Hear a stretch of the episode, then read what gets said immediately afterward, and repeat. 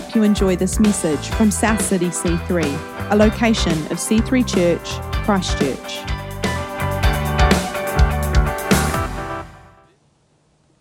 Well, we've just finished up a series that we've been doing called Get Ready. And as you heard in the notices, next week we are going to be filling the old Holy Spa pool and um, doing the baptism. So that's very exciting, very, very exciting. And uh, because we had the series last week and then we've got baptisms next week, we didn't want to quite launch into a new series this Sunday, which means that I had the opportunity to pick whatever I wanted to preach on, which is pretty exciting. So I've had a message that's been sort of sitting on my heart for a few weeks now, and it's a message that has been really meaningful to me. And I hope that as I share it tonight, that it is a message that will be meaningful to you as well. Before we get into that, we take a moment to close your eyes with me. Let's bow our heads and just ask the Holy Spirit to come and meet us tonight. So, Lord, we give you this time. We thank you for your word, the way that it frees us, the way that it inspires us the way that it helps us to see new things. And Lord, I pray tonight as we open your word, I pray that you would uh, cause the truth to unfold, that it would uh, be something that we hear and that it marks us, that it transforms us. And Lord, as always, we pray that you would come and help us see what we could not see before. We love you tonight, Lord. And we say, You are welcome. Come and minister to hearts in this time. In Jesus' name, amen and amen. So Jesus once said, I am the true vine, and my Father is the vine dresser. Every branch in me that does not bear fruit, he takes away. But every branch that does bear fruit, he prunes that it may bear more fruit. A long time ago, there was a young man named Simon. Now, Simon was the kind of guy whose hands were kind of rough and calloused, and he was kind of the guy that had the look of somebody that probably spent a little too much time out in the sun. He probably would remind you of some of the sort of the rough and tough, sort of working class farmers and tradies that some of you guys might know in your life. Uh, except for the fact that when you were around Simon, you'd probably notice that he seemed to always smell like fish. And that's because Simon was a fisherman. Or at least he was, until he met the most interesting man he would ever meet. This man was a teacher, a rabbi. He also happened to be the uncreated God in flesh. It just took Simon a little while to work that out. But he got there eventually, and he became part of the inner circle of this rabbi's followers. And the first words of this rabbi, this Jesus of Nazareth, to Simon were, Follow me. And so Simon did. Jesus went around the land and taught the crowds, and Simon went too. Jesus walked on water, and Simon walked too. Jesus said, I'm the door, and Simon went through. Simon said, You are the Christ. Yes, I'm sure it is true. Jesus said, I tell you, you are Peter.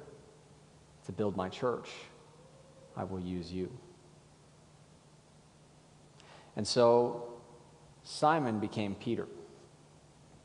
No longer a simple fisherman, but a transformed fisher of men. And everything seemed to be moving forward for Peter. He was seeing the sick healed. He was seeing stormy seas stilled, and he was seeing multitudes of people fed by a basket of fish and loaves. He had seen the glory of God on top of the mount, and he knew without a doubt that Jesus was the promised Christ, the Messiah who would finally set Israel free from her enemies.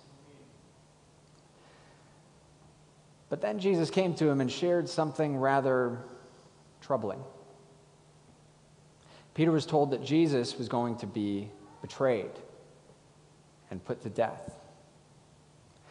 Peter says, insisted. He said, I will never betray you. He said, If you must die, I will die. Everyone else could betray you, but I will stay faithful.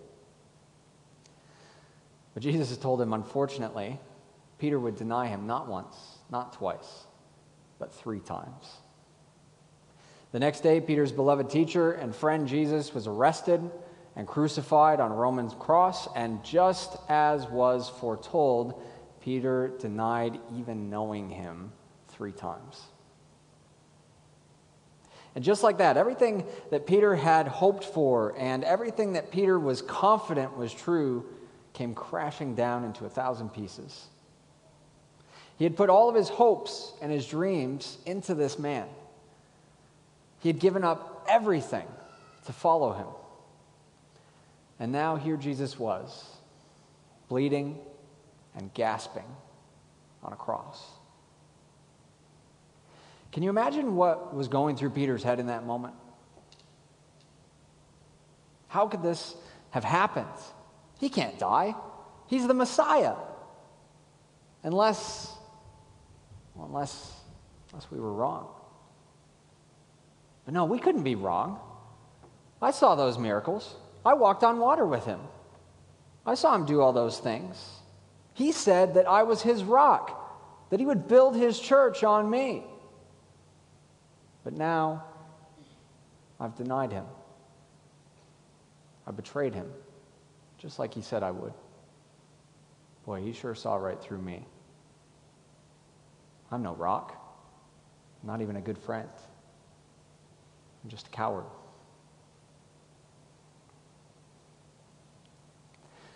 Peter had gone from feeling like he was marching forward into his calling. And suddenly he found himself in a place where everything he thought was true was now in question. Life had been going well, and all of a sudden it seemed like everything around him was crumbling, and he didn't know what to think or what to feel. And if the story ended there, it would be a pretty sad story. But the story didn't end there. And even though in that moment Peter felt like he was lost in the dark, God knew that the sunshine was not that far off. What Peter didn't realize was that he was experiencing something that Jesus had promised that all of his followers would experience at some point. Jesus had once described himself as the true vine, and that his followers were like fruitful branches. And it just so happened that Peter, in this moment, was being pruned. And although it felt pretty stink, it wasn't a punishment for Peter. It was actually a promotion.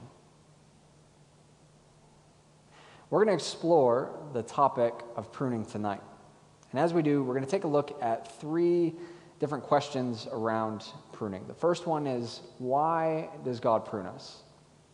The second one is how do I know if I am in a season of pruning?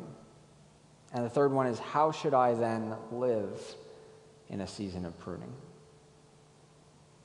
And it's my hope tonight that as we take a look at what it means for us to be pruned and why God prunes us, that you will begin to see that some of the difficult things that we face in this life can actually be uh, a doorway into greater depth and closeness with God if we will allow them to.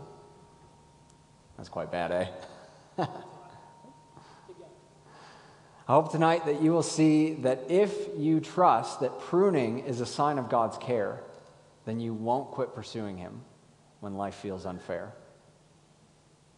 So if you got your Bible with you tonight, go ahead and turn with me to John chapter 15.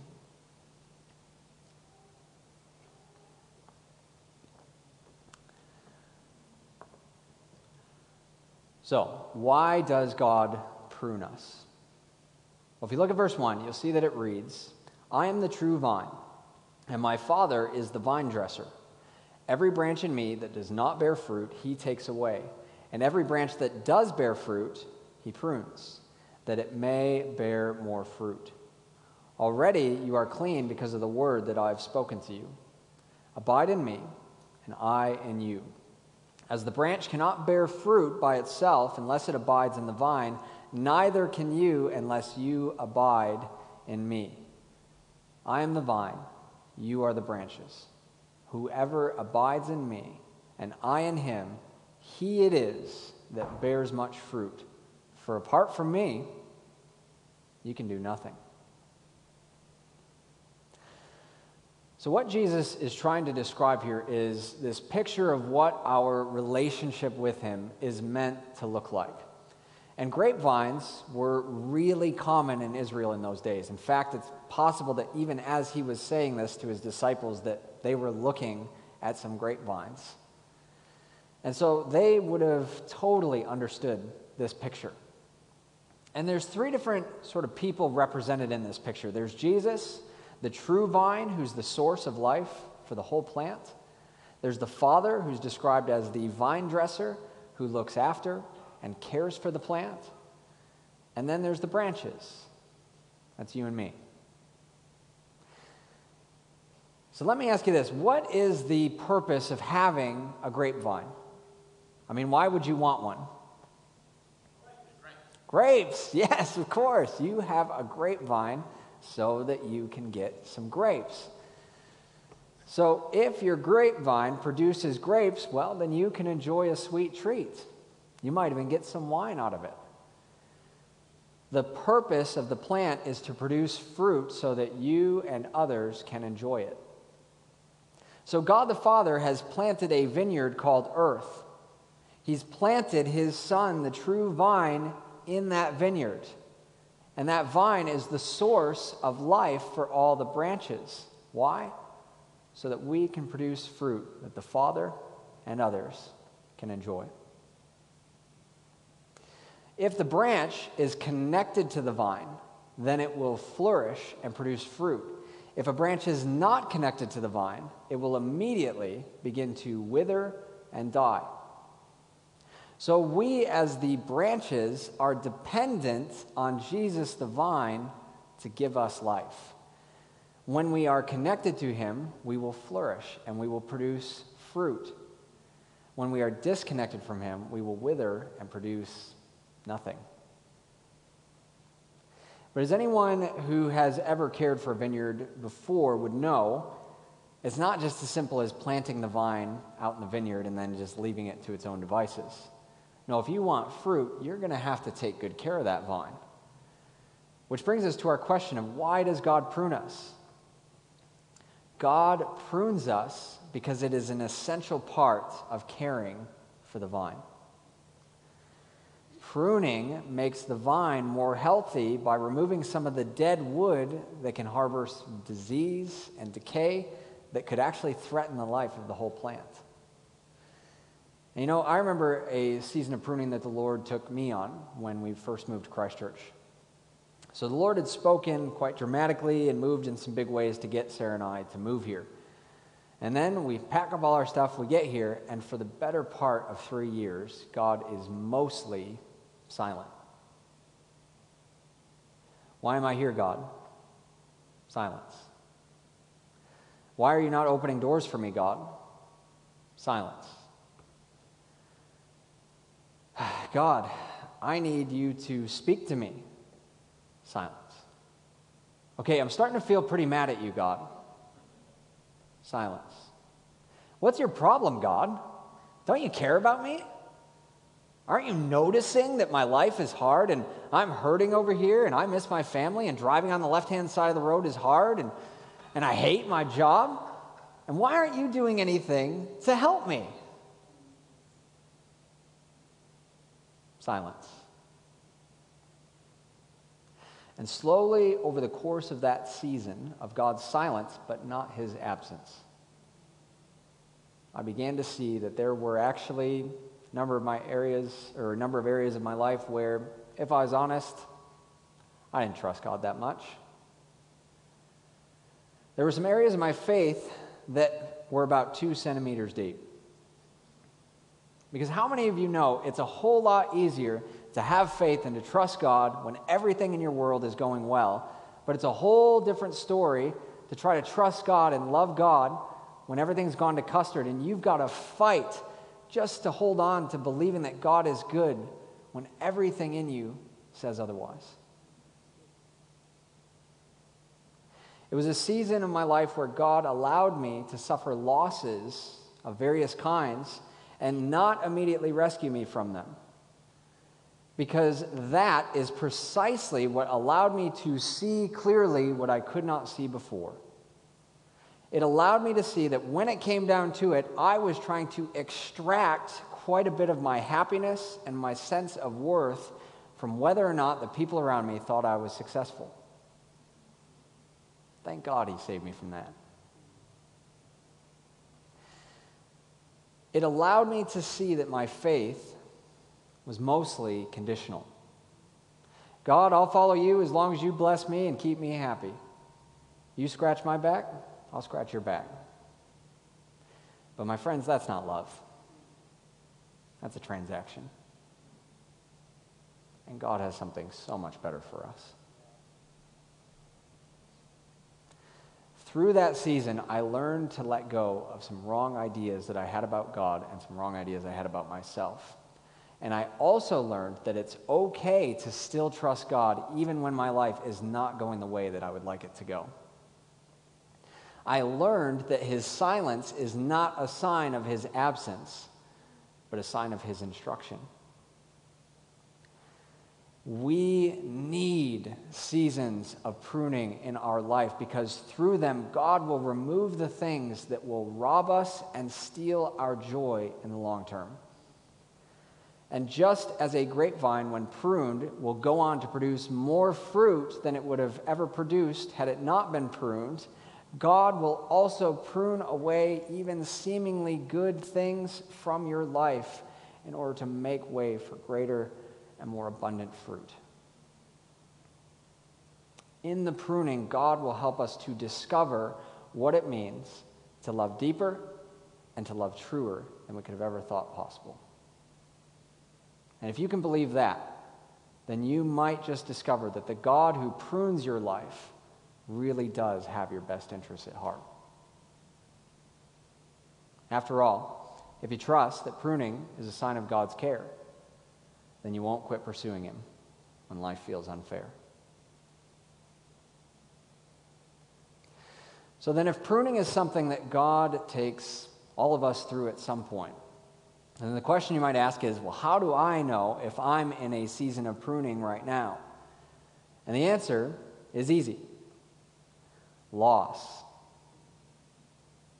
When you look at a plant or a tree or one of those weird giant hedge things that you guys have out on your farms around here, when you look at one of those hedge things, they're weird. I've never seen that before I moved here. Um, when you look at one of those hedge things, you don't have to wonder if it's been pruned. You can see it. You can see where the branches have been chopped. You know exactly where that hedge got trimmed. And in the same way, when you are entering a season of pruning, you can clearly see what has been trimmed away. It's, it's clear. There's loss. And that loss can take many forms, big and small. It could be a loss of a job, loss of a relationship, loss of impact, loss of status, loss of opportunity or freedom, loss of sleep. That happens a lot when you become a parent. There's loss, there's loss, there's loss. It's the feeling you have when life was going one way, and now all of a sudden it feels like everything's been stripped away, and you're feeling sore, and you're feeling vulnerable, and you're feeling exposed.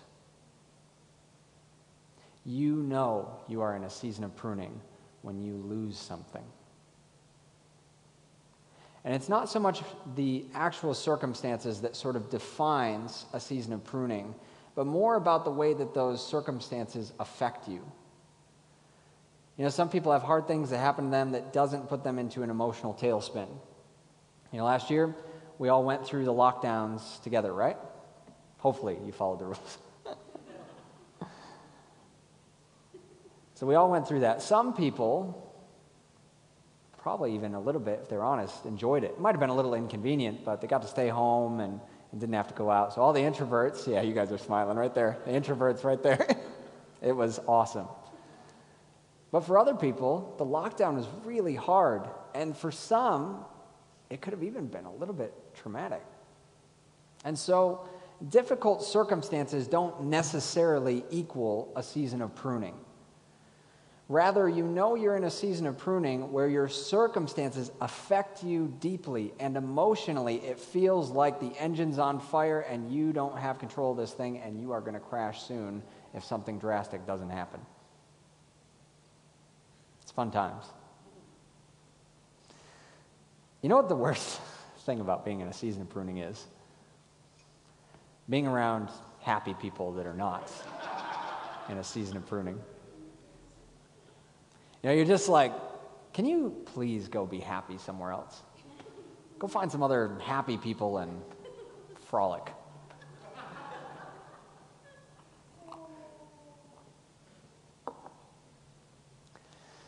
But there's good news about the season of pruning.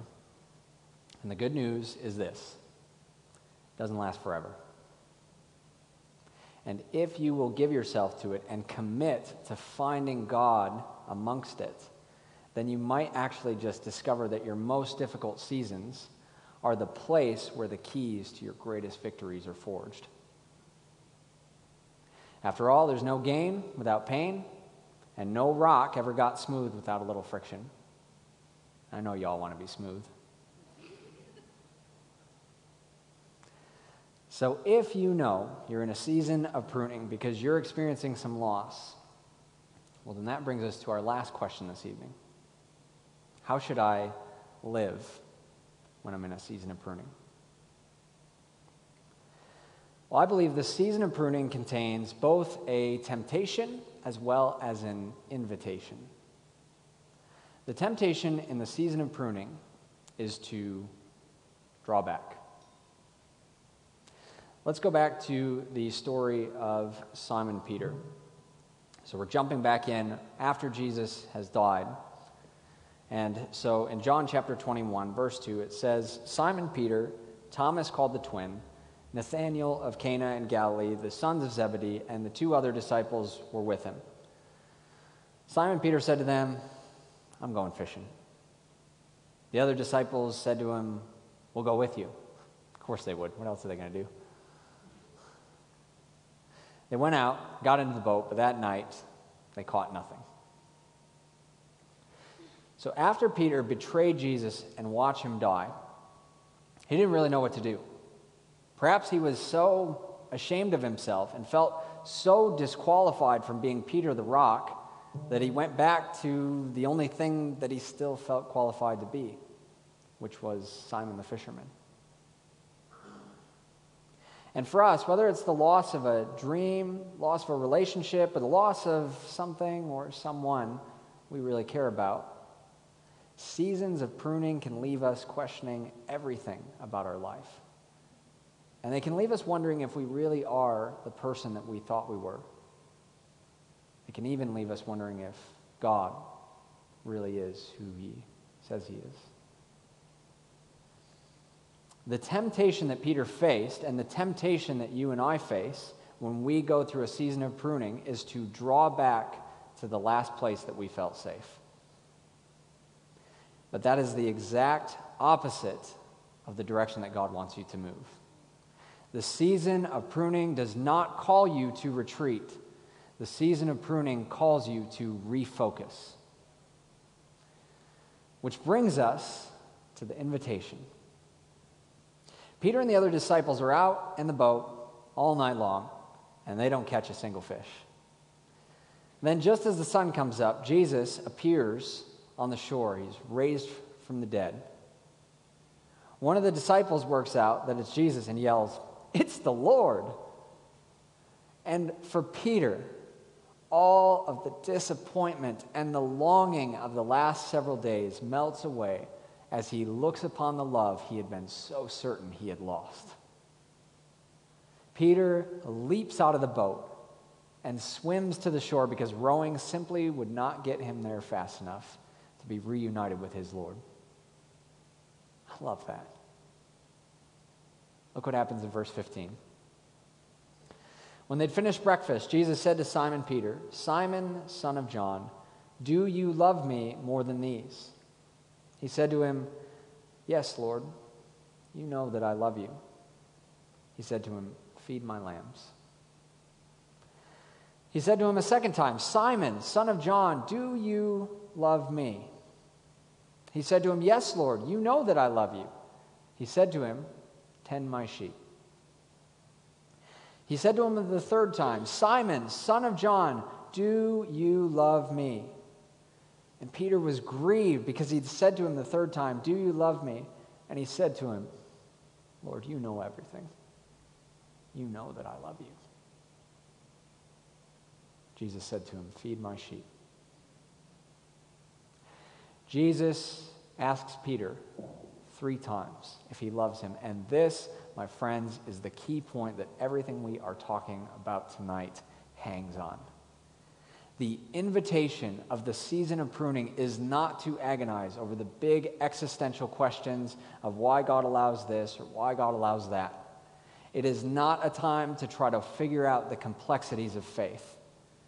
It is instead an invitation to get back to the simplicity of what got you in in the first place. It is an invitation to come back to love. You see, if God hadn't pruned Peter, then Peter would have tried to carry out the future mission of the kingdom out of his own strength and out of some misguided belief that he was somehow more special and more fit to lead people. Because after all, Jesus called him the rock, didn't he?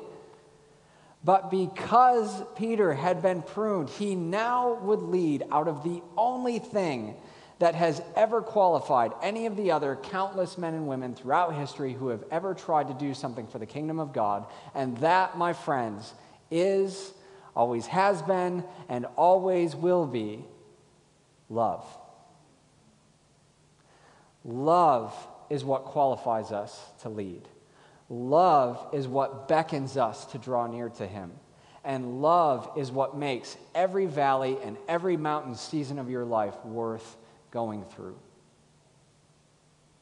Love is what motivates God to prune you. He prunes you because He cares for you. And if you trust that pruning is a sign of God's care, then you won't quit pursuing Him when life feels unfair. you guys stand with me?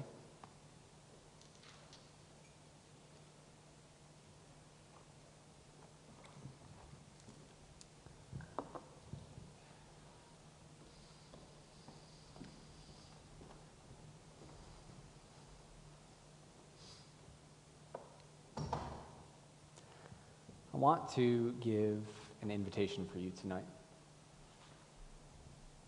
It's the same invitation that Jesus gave to Peter on the shore by the water all those years, uh, years ago. It's an invitation to come back to love. Maybe you're here tonight and you're realizing that you are in a pruning season. Maybe you've experienced some loss, some heartbreak, and you haven't really known what to do, and maybe God feels really far away. Or maybe you're here tonight and you are or you have been in a season of pruning, but instead of moving closer to God, you've actually drawn back to that last place that made you feel safe. But you're realizing it's not a place of safety, it's actually a prison where the bars are made of fear and it is keeping you from being who God made you to be. And tonight, if either of those are you, then I want to tell you tonight that it's time to come back to love. You don't have to hide anymore. You don't have to draw back. He's here. And He wants you to come close. So I want to give you some space to do business with God tonight. So I'm just going to take a moment and I'm just going to invite the Holy Spirit to come and meet with us tonight and to speak to us and to show us the truth because we need His light. So, would you close your eyes and just hold out your hands just like you're receiving a gift?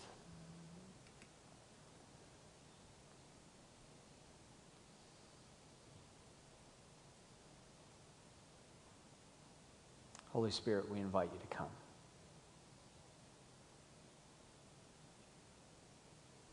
We welcome you here.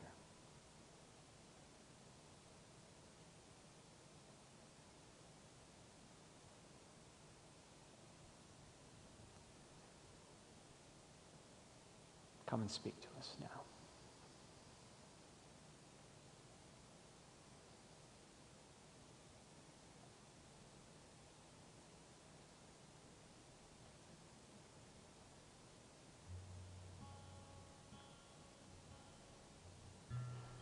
What is it that you want us to lay down, God?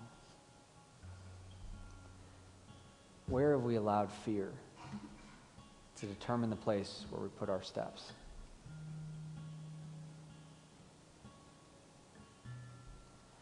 God, we don't want to trust you just when things are going well. We want to know that you're good all the time. In every season. In the good things and in the bad things. We know you don't change. So help us to see that tonight.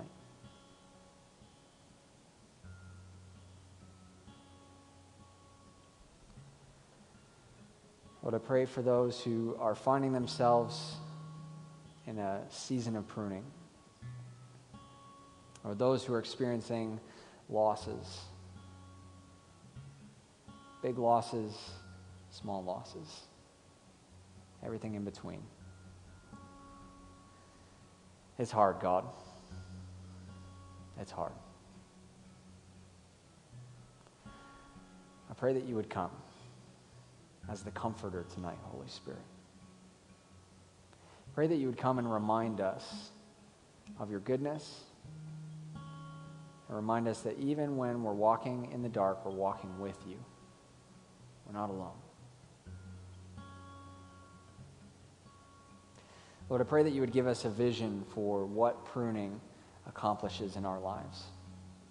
You'd give us a vision to see that it leads us deeper into love. That we don't have to come out of it bitter we can come out of it better. All we have to do is trust you. Lord, the first words you spoke to Peter were follow me. And the very last words that you spoke to him were follow me. Lord, I pray that you would help us to follow you tonight. Through every valley, through every mountain. We entrust our journey to you tonight. And Lord, as we go back into this last song, I pray that you would uh, move in hearts. Lord, that as they hear the words of this song, singing over them, Lord, may it be a declaration of the way that you keep us, that we're safe in your arms.